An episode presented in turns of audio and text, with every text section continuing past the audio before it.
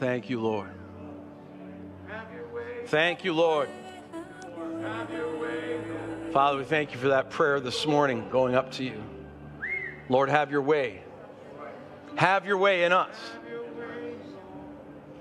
Father, as we humble ourselves in your presence and we, uh, Father, we just do our best to get our flesh out of the way. And just say, Lord, have your way. Do what you want to do. That simple prayer, Lord, can change the world. As every believer on planet Earth makes that confession, have your way. Then you get to work through your vessels on earth in fullest measure, accomplishing great things for your kingdom. And Father, we thank you for that today. We give you praise, Lord, that you made us worthy to stand in your presence. You made us able to receive the call. And then you empowered us to be able to accomplish the mission. In Jesus' name.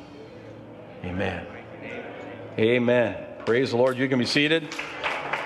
Praise the Lord. Can you put your hands together? Thank the worship team for their hard work this morning. Amen. Praise the Lord. Bruce, good to have you with us this morning. We, uh, you know, we were doing a song. We were doing a song from more than 20 years ago, so we had to find somebody that knew the words. And uh, they, they saw he had some gray up there, so they figured he'd be able to do it. And they were right. He nailed it. Amen. Hallelujah. Praise the Lord. Woo! Come on. Praise God. Yeah, Betty Ann was just way too young to know the words of that song. It was. oh, praise God. Well, praise the Lord.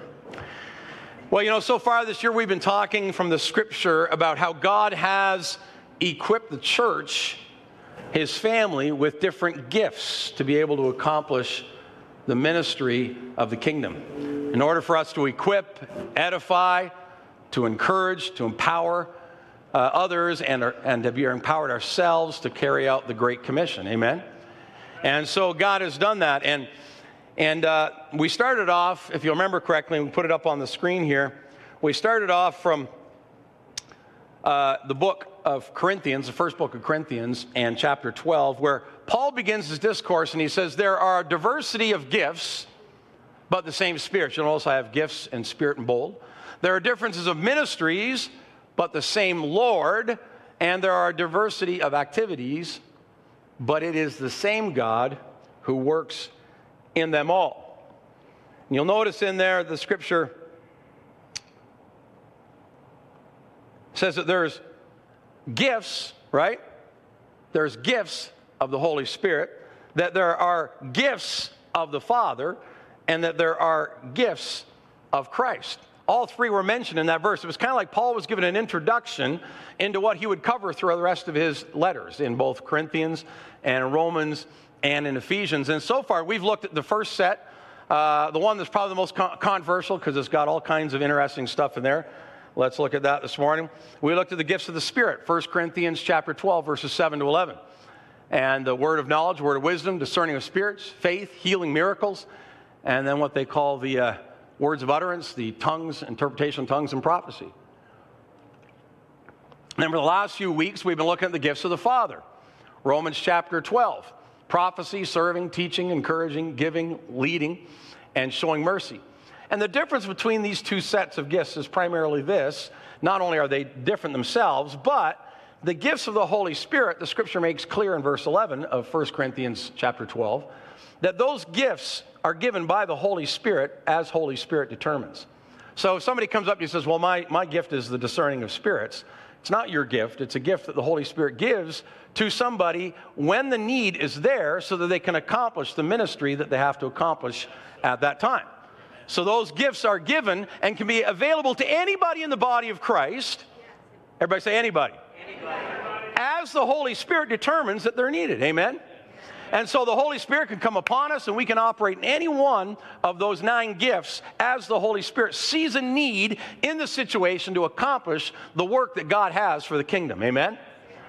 Then that second list, the, the list in Romans, the difference there is that that list is the gift gifts from the Father. And those, the Bible tells us, they're those, you're born with those. Those are in your spiritual DNA so that you may have a gift of prophecy. You may be serving, maybe teaching, encouraging, giving, leading, right? And we went into some greater detail on that last week. But these gifts, you know, if you see somebody and they're like the best uh, used car salesman you ever seen, that's just a, a, an unredeemed evangelist right there. Somebody who's who's got that anointing, but they just haven't brought it into Christ yet, and they're out there winning people to Ford or Chrysler or GM or whatever. But you know, he has a bigger plan for them to win people to Christ. Amen. And so, you know, that's just an unredeemed gift, just not brought into the kingdom yet, but still operating in their life. They can't help but operate in it because it's hardwired into who they are. And you see that with people with gifts of administration and gifts of serving. You know, that's why some of the best servants, you know, they don't even know Jesus. They're out there, they're helping you with your lawn, they're bringing over baked goods when you're not feeling good. I mean, all that kind of stuff. They've got a gift of serving. They may not know Jesus yet, but it's still hardwired into who they are. Amen?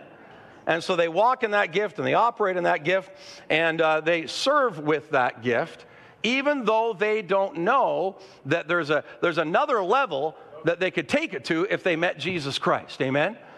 And that's why we need to introduce people to the Lord so that they can experience the fullness of what they were born with. Amen? Praise the Lord. Now, we're not going to spend any more time on that set of gifts because, to be honest with you, we spent like 12 weeks or something on it in 2019. So, you can go back and you can explore that set. I mean, you can go find it on, on well, not, probably not on YouTube, but on our podcast because we weren't live streaming then, so it wouldn't be on YouTube. But you can find it back in our podcast, and we're not we're not going to do that. What we're going to do today is we're going to move on to talk about the third set of gifts, that third list, and that's the gifts of Christ. Now, I want you to turn your Bibles, or you can read it off the screen. Ephesians chapter four verses 11 to 16. And it says, It was he who gave some to be apostles, some to be prophets, some to be evangelists, and some to be pastors and teachers, to prepare God's people for works of service, so that the body of Christ may be built up until we all reach unity in the faith and in the knowledge of the Son of God and become mature, attaining to the whole measure of the fullness of Christ. Then we will no longer be infants, tossed back and forth by the waves and blown here and there by every wind of teaching and by the cunning and craftiness of men in their deceitful scheming. Instead, everybody say, instead. Speaking the truth in love, we will in all things grow up into him who is the head, that is Christ. From him, the whole body, joined and held together by every supporting ligament, grows and builds itself up in love as each part does its work. Father, we just ask you by your Holy Spirit today to, Father, put your grace and your anointing on your scripture today and on my own life, Father, as I just bring forth uh, revelation of your word and your truth today. Pray, uh, Father, minds will be opened and that, Father, your word will come forth with clarity in Jesus' name. Amen.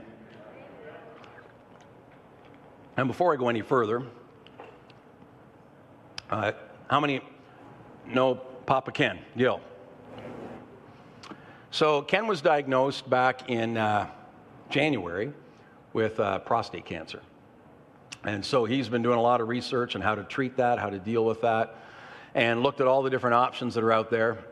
and uh, God has led him to uh, a clinic in Toronto that provides uh, groundbreaking treatments being used in Europe and just starting to take hold here in Canada that has like a 90% success rate, but it's not covered yet under OHIP or under Alberta Health, where they're from. So the treatment costs what 25 grand, plus there's all the travel and all that. So they've started a GoFundMe for uh, Ken so that they can uh, fulfill that treatment and get the best care possible for him. And he's when already had the test. He's a good candidate for the the, uh, the, the treatment. And so um, they've opened up a GoFundMe, and you could go on and you could do it directly through the GoFundMe. And if you would like that, I can send you the link for it. But you can also uh, put on an envelope here or on your realm giving, just put Ken or uh, you know Ken Gill or whatever and, uh, and then you'll get a tax receipt for it. Then we'll send it all into GoFundMe. Isn't that, isn't that a cool way to do it? So you can actually get a tax receipt for helping to pay for someone's medical procedure and all the costs related to that. I think that's a pretty good deal, don't you? So we're going we're gonna keep mentioning this for the next number of weeks, but we just wanted to let you know that that, uh, that treatment's going ahead, and Ken's going to be doing that. And they just opened it two days ago. They're already at nearly $5,000 in two days.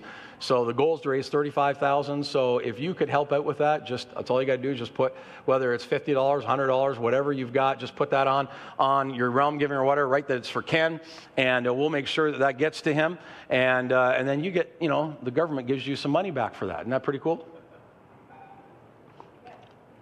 Isn't that cool? Yeah, see, I think that's pretty good. So why not, right? Amen. Well, let's talk. Let's talk about the fivefold ministry gifts in Scripture. As uh, Harold Eberle would call them, the complete wineskin. We want to talk about this new wineskin that God has given to the Church of Jesus Christ. And that these, these are the gifts of Christ, because it says very plainly that Jesus, when he ascended, he carried these gifts with him and he released them to the church, right? So these come to us right from the head, who is Christ, who's over the church, and he's given five gifts to the church that he's listed here, and Paul's listed in this passage. And he says in verse 11, It is Christ, he who gave some to be apostles, some to be prophets, some to be evangelists, some to be pastors, and some to be teachers. Now, the first thing that I want to say about this is simply this it's not about titles. This isn't about titles. When we're talking about these gifts, sometimes people they want to rise through the ranks of church leadership until I get my title, right? And, and then once they've got their banner, they've got their title, well, people will respect me now. If that's what it takes for people to respect you, you are not worthy of respect. If you need a title in order to feel like you're able to do something, you probably are already hindered right out of the gate because you're suffering from some kind of a self esteem issue, not recognizing who you really are in Christ, because we don't need titles to be able to do the work that God's given us to do. Amen? Now, that doesn't mean that it's wrong for you to identify somebody in one of these gifts and, and call them by that anointing. You can do that. But you know, we don't hand out business cards saying, you know, Apostle Kevin or Prophet Barry or anything like that. We don't, we don't do that because we just get busy about doing the work of rather than worrying about the titles of. Amen? And then people stumble over titles. People get hung up on titles. You know, and then there's all kinds of other titles you could try to acquire from the scripture. You could start calling yourself bishop, or you can call yourself elder, or you can call yourself deacon. I mean, there's, there's just all kinds, no shortage of things that you could pull out of the scripture and try to wear as a title. Now, I've talked about these gifts before. I, the first time was in 1997, uh, I believe. And uh, how many know that was a little bit a while ago? Say, man, you've been here that long, Pastor? Yeah, from the beginning. 1995. So you guys do the math. Hallelujah. It's been a while. But in 1997, I talked about these gifts, and the church was only two years old at the time. And uh, we were um, moving into this facility, I believe, in June of that year, June of, of 27. And so, or 97, I should say. So we moved in here in June of 97 into this. And at that time, we had just this building here. You got to know how many were here at that time. Uh, but then we had the office at the other end. And in between was rented out by other tenants. Do you guys remember that? We had next door to us on the left here was the marina, and then we had this upholstery shop, and then we had a curves exercise place for women. And we, we could sit there in the middle of the day, you know, in our office, listen to boom, boom, boom, boom, boom through the wall. And as, you know, girls were in there doing their thing, you know, whittling away the pounds and all that kind of stuff. And uh, yeah, that was our that was our plight at the time. And then we, you know, as some of those tenants moved out, we took over more and more space. And until after four years, we were in this building. Uh, in 2001, we went to the owner and worked out an arrangement to buy it. And, uh, and so God blessed us, and that's a whole miracle not story in and of itself. And, uh, and so the last tenant to leave was the marina. And uh, we, they said that they were really upset. They'd been here for 20 years. And we said, We're believing you're going to have a better place. Everything's going to be way better for you than it was here.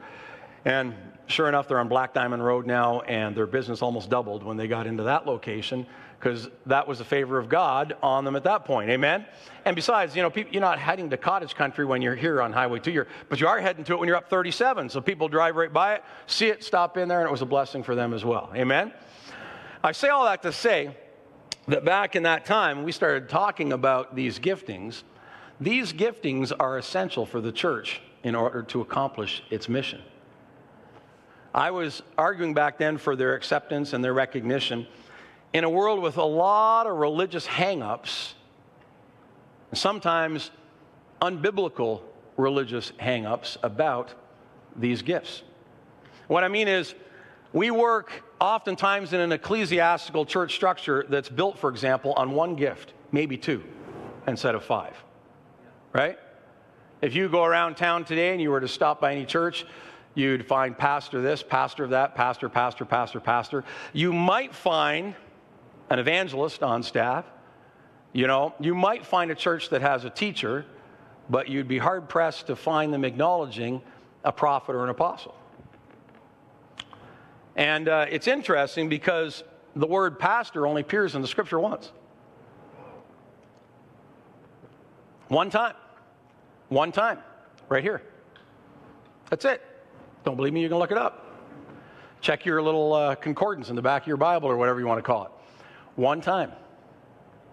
One time in this passage. And we've built the entire ecclesiastical structure around a gift that's mentioned once. And that doesn't mean that it's not important. The word shepherd's used many times in the scripture. And the word pastor is, in its connotation, its meaning is shepherd. But the point that I'm getting at is we, we build in a whole ecclesiastical structure around the mention of one gift in Scripture, and we ignore, for the large part, the other four. Sure, we have teachers, but they're all in colleges, right? You know what I'm saying? And, they, and that's where they do their thing and we have an evangelist, but he's got a tent and he's out somewhere and everybody's coming in and, and he's the only guy that actually gets people saved and, and, you know, watches people get healed anymore. Do you know what I'm saying? And then the other two we don't talk about, except for in, you know, hushed tones and in wild and wacky conferences and in, you know, back alley conversations, right? Uh, that's it. You know, we cannot afford to be led, though, by religious notions that have no scriptural support. I have, you know, people that'll tell me, well, you know, about the apostles and prophets, they were just for the apostolic age. And when I ask them to show me that in Scripture, some of the things that they attempt to use to show me in Scripture make no sense whatsoever. There's nowhere where, you know, it, it says that these gifts are to come to an end. And if so, if you think that the apostles and prophets are not to, for today, that they were only foundational gifts, but the other three, that's kind of inconsistent because the scripture says that Jesus gave all five for the building up of the church, for the equipping of the saints. Amen? And so, no wonder we often feel ill equipped because we don't have all five in operation, or at least we don't acknowledge. Many times we have them, we just aren't acknowledging that they're there and that they're operating. Now, as we move forward the next couple weeks, like I said, I'm not pushing for the use of titles. Sometimes I get questioned for calling, you know, Barry a prophet. But that's, that's his gift. That's what he's been called to do. People say, well, you know, you really shouldn't use that. Well, I don't walk up and say, and now introducing the prophet, Barry Maracle.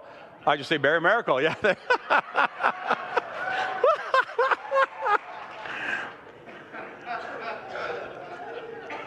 Hallelujah. See, we don't call him Prophet Barry because people get uncomfortable with that, but he's a prophet in the house.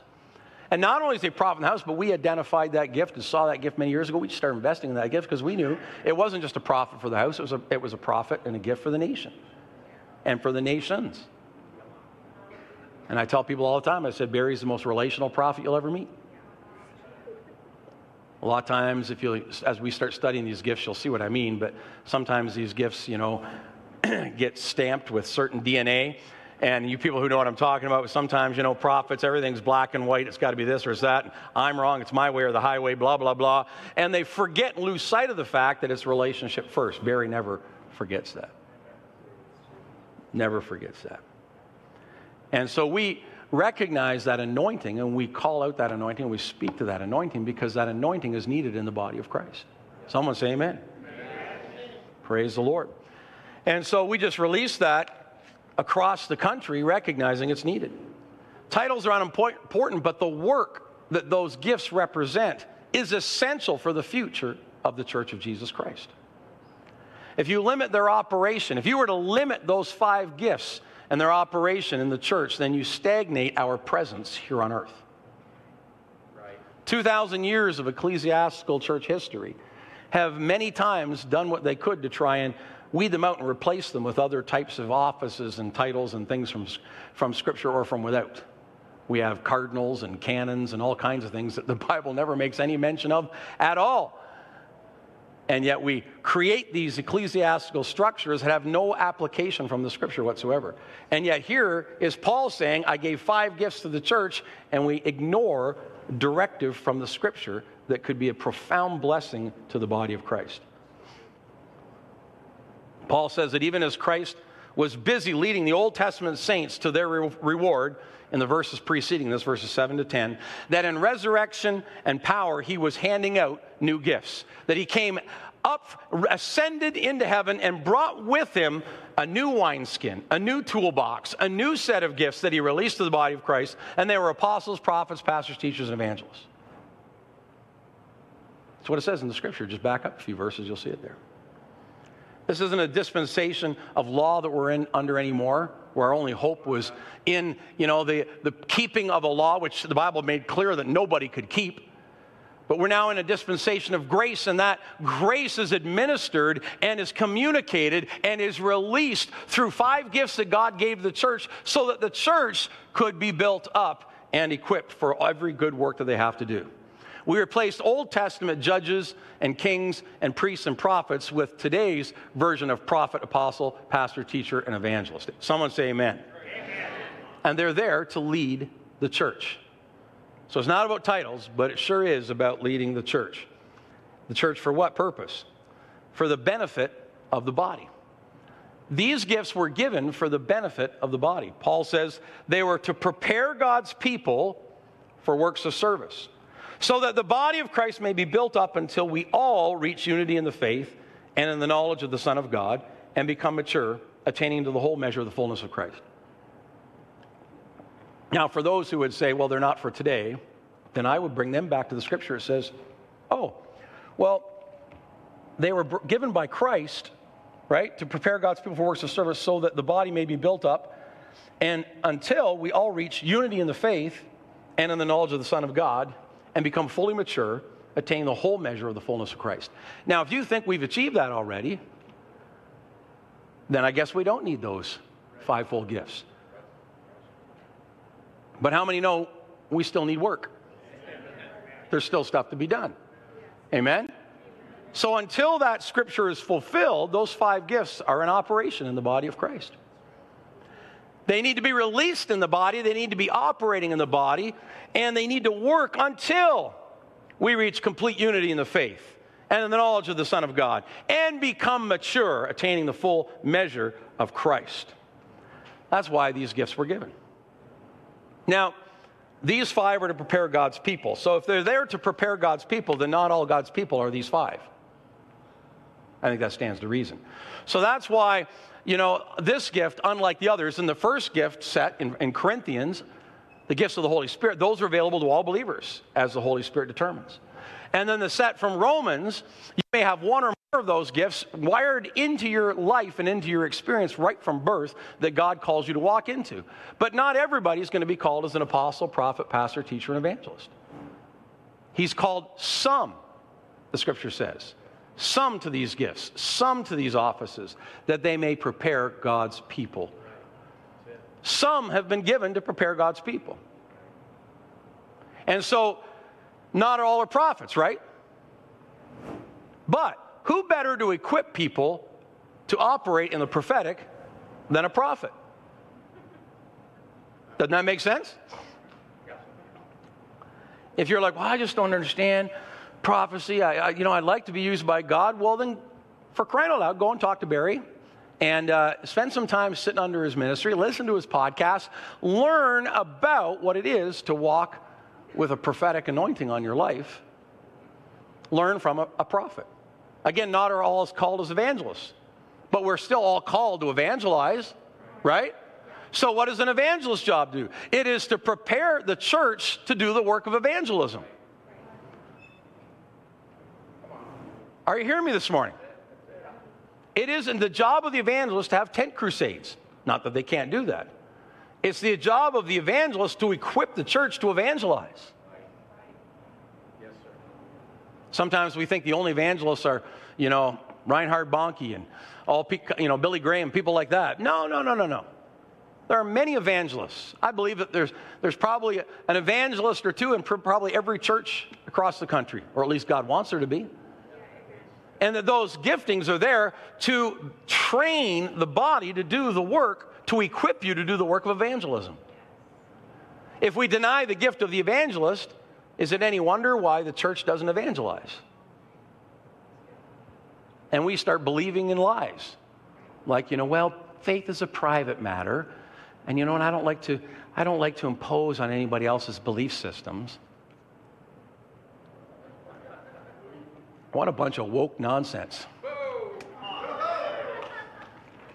The gospel is an imposition on somebody else's belief system because it's the only way, truth, and life.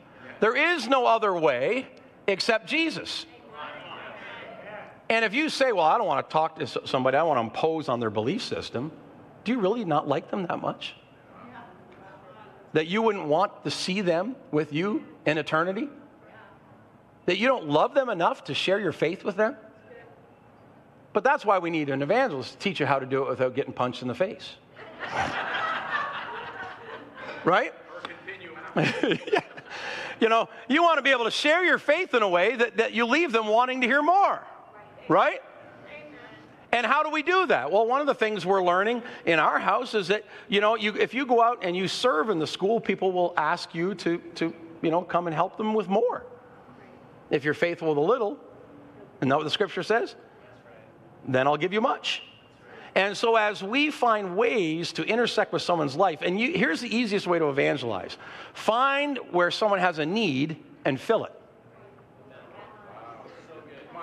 Not crazy? Just crazy out there. But if you identify a need in their life and you step in and you help fill that need, that is the first step. Evangelism 101, you have just achieved the first, first level. And then as you meet that need, guess what happens? They, they see you helping with the need and nobody else helping with the need, and they want to know what makes you tick rather than somebody else. And you've opened up the door to share Jesus just like that. Are you hearing me this morning? Same thing with every, all th- uh, five of those gifts. Now, Mark here, everybody calls him Pastor Mark, or at least they used to when he was youth pastor. I don't know if you get called that anymore. Is it just Hey You? Is that what you get now? But, you know, Mark is, is very likely either an evangelist or an apostle.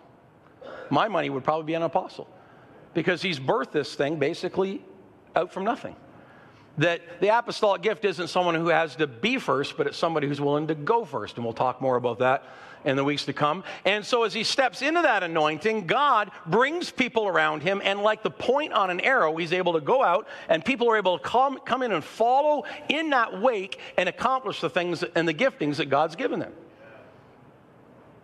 And sometimes, you know, when you've got that anointing on your life, sometimes people are so used to trying to contain us rather than release us that it can get very frustrating. And you can feel like, oh, I just, can you not see what I see? But when people do get a hold of what the apostle sees, they're able to come around it, great things can happen. Amen? Amen? Praise the Lord.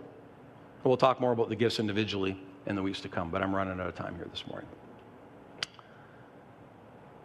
All this equipping is so that the body can be built up, the Bible says, until we all reach unity in the faith, unity in the knowledge of the Son of God, and become mature, attain the full measure of the fullness of Christ. To conclude this morning, I want to go on to the last part of the scripture. Verse 14 to 16, where Paul says, Then, everybody say, then. then. So when these gifts are released, and operating in full measure in the church of Jesus Christ. Then, everybody say then again? Then, we will no longer be infants. Tossed back and forth by the waves and blown here and there by every wind of teaching and by the cunning and craftiness of men in their deceitful scheming. Instead, speaking the truth in love, we will in all things grow up into Him who is the head, that is Christ. From him, the whole body, joined and held together by every supporting ligament, grows and builds itself up in love as each does its part. So, when these gifts are operating in the church, right, then we'll no longer be infants. I look at the Church of Jesus Christ, and there's so many people in the church that stay infants their whole life. Their whole journey in Christianity, they stay infants. You know, Paul talked about this in Scripture. He said, and it was like a, one of these mild rebukes he gives in Scripture, but he says, though now, though by now, Paul says, you should be eating the meat, basically. He said, you're still on milk. Right? Now, he's saying this in the first century. Paul had an expectation of a church that couldn't have been any more than just five years old, 10 years old tops, depending on when he wrote the letter. But he was, he was already saying, you guys, you shouldn't be on, on milk still. You should, be, you should be moving on to the meat and potatoes.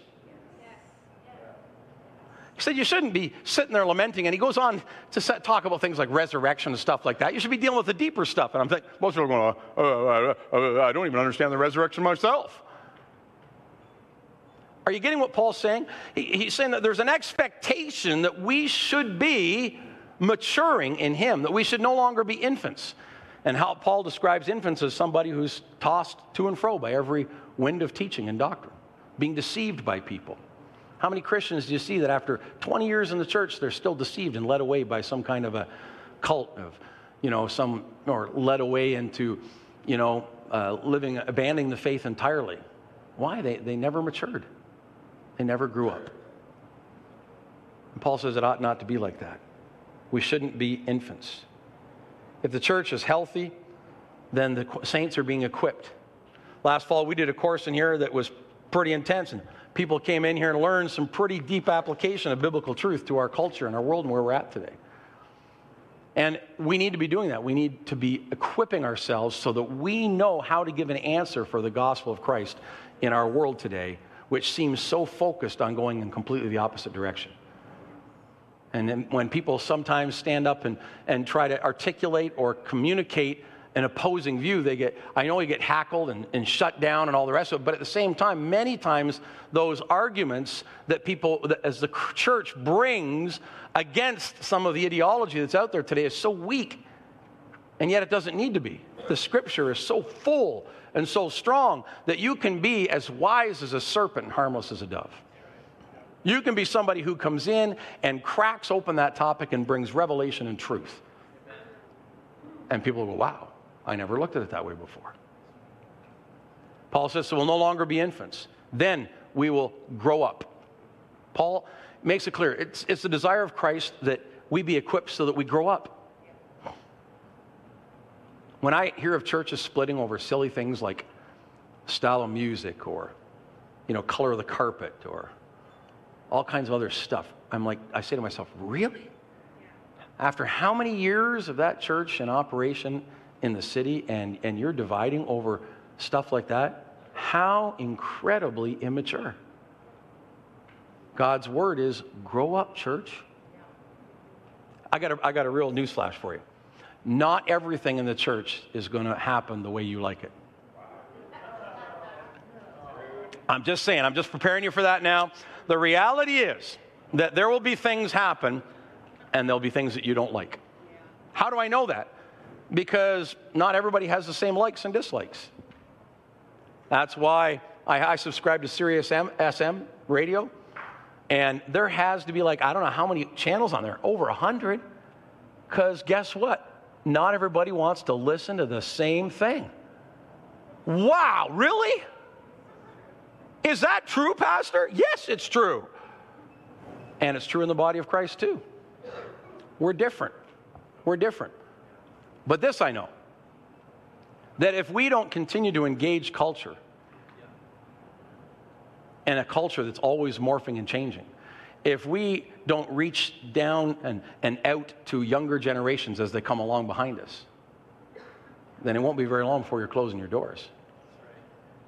And uh, you know, I, when I, I, worship as heartily as anybody else, it doesn't matter what they sing. But the reality is, is that there's there's many songs that, I, that you know I'm trying to constantly learn and stay on top of it because the reality is, is that it isn't for me. We're not doing it for me. We're, we're aiming, I'm 60 for crying out loud. We better be aiming for something younger than that. Are you hearing me? And if you're not aiming for something younger than that, then what are you doing? Just sitting around waiting for Jesus to come? I hope not. If you're 60 or, or older, maybe even 50 or older, maybe even 40 or older, you should learn this phrase It's not about me. Just say it. Wow, there's such liberty in that. It's not about me. Really, Pastor? Yes, it's not about me. Who's it about? It's about constantly asking ourselves, how can we bring the gospel, make it relevant to another generation? Because it's not about me. It's not. If this worship set was all about me, every song would have been from the same generation as the last one. You know? We'd have moved in from, from that song, and then we'd have said, you know, um, I don't know, as the deer panteth for the water, so my soul longeth after thee. Oh. For thou, O Lord, art high. Come on. We'd have been right down that alley. We'd have sat there and been singing Kumbaya by the end of it. You know what I mean? Would have been right there. But I learned a long time ago, it wasn't about me. And it's not just about Delirious anymore, Mike, too. You're just a little behind there. You got to move on. I look at the set list and I see those Delirious songs. I said, Mike must be leading today. That's where we're at, right there.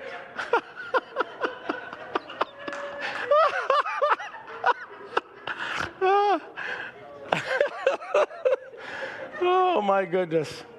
Yeah. Church, we just, maturity is being able to see that it's not about me. Can I say that again? Maturity is the ability to see that it's not about me. Amen? And finally, Paul says, then he says, each part will do its work. So when the fivefold gifts are equipping the church, will no longer be infants, will have grown up, and each member, each person will be doing their part. If the church is being equipped by apostles, prophets, pastors, teachers, and evangelists, then that means that those giftings are calling out all of the stuff that's in the body of Christ so that nobody's on the bench. Unlike a, a, sports team where you got half the team on the bench and there's only five guys or 12 guys or however sport you're playing, they're you know, half just dying out there on the field. And, and you know, every once in a while you bring one in in relief. No, everybody in the church is supposed to be active doing something for the kingdom of God. Are you hearing me this morning? Now, here's the beautiful thing most of that activity doesn't happen here, most of it happens out there. Most of it is the church engaging the culture in the seven different mountains of culture and ministering in those areas every single day. We'll talk more about that as we go ahead in the weeks. we were created with purpose and destiny. And God has given these equips to call that purpose and destiny out in your life. When you come to church, it's our, our job to comfort the afflicted and to afflict the comfortable.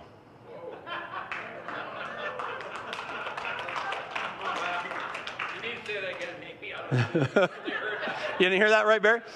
Yeah, it's our job to comfort the afflicted and to afflict the comfortable. In other words, it's our job to take care of those who come in are hurt and wounded and needing of care, and it's our job to light a fire under the butt of everybody else. Are you hearing me this morning? Because God didn't call you to just sit there and be a big sponge. We don't learn the scripture and go to church so we can become smarter sinners. We listen to the scripture and we, we dive into the word so that we can be empowered to do the work of the kingdom of God. Amen? You might be saying to yourself, but, but, but why me, Pastor? why not you? Right?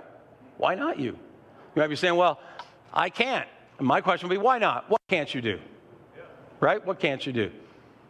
It's impossible. Well, my Bible says nothing's impossible with God. Amen? I don't have the talent. Okay, maybe you don't, but do you have the faith? Because the Bible doesn't say that he honors talent, it says that he honors faith. Are you hearing me this morning? It doesn't say without talent it's impossible to please him. For he is, you know, the rewarder of those who diligently display their talent. No, it says without faith it's impossible to please him. Are you hearing me this morning? Let me put this right here. One last little quote for you.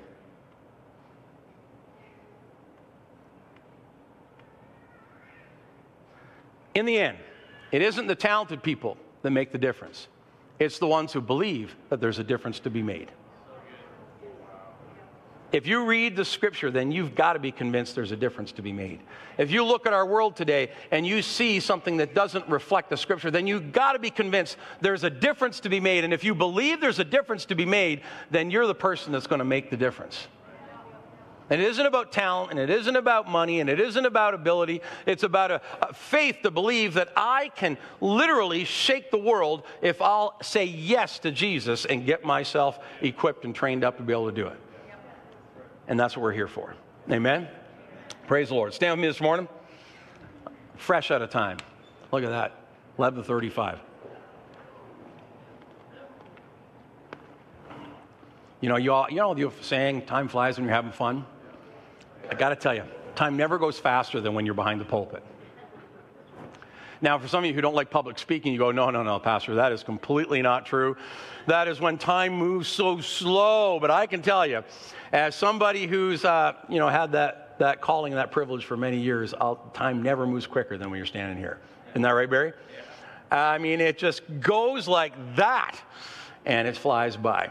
And so we find ourselves, I'm so glad we had this time together just to have a laugh and sing a song. Some, now some of the younger ones are all going, What is he doing now? That's that whole generational thing I was talking about. Carol Burnett show right there. And if you don't know what that is, you, I can't help you with that. but anyway, see, you have no idea what I'm talking about, right? that was that was cutting edge comedy when I was in high school. Let me tell you, right there, yeah, genius.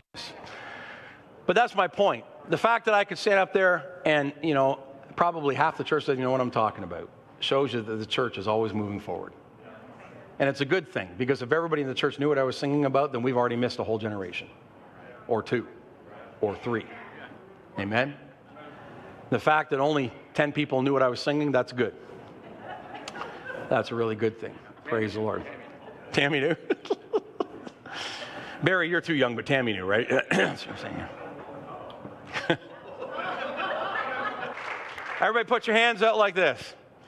Father, I just received, say this after me. Father, I receive, Father, I receive the, gift the gift of apostle, apostle prophet, prophet, pastor, pastor teacher, teacher, and evangelist, and evangelist in, my life. in my life. What they bring, I, will receive.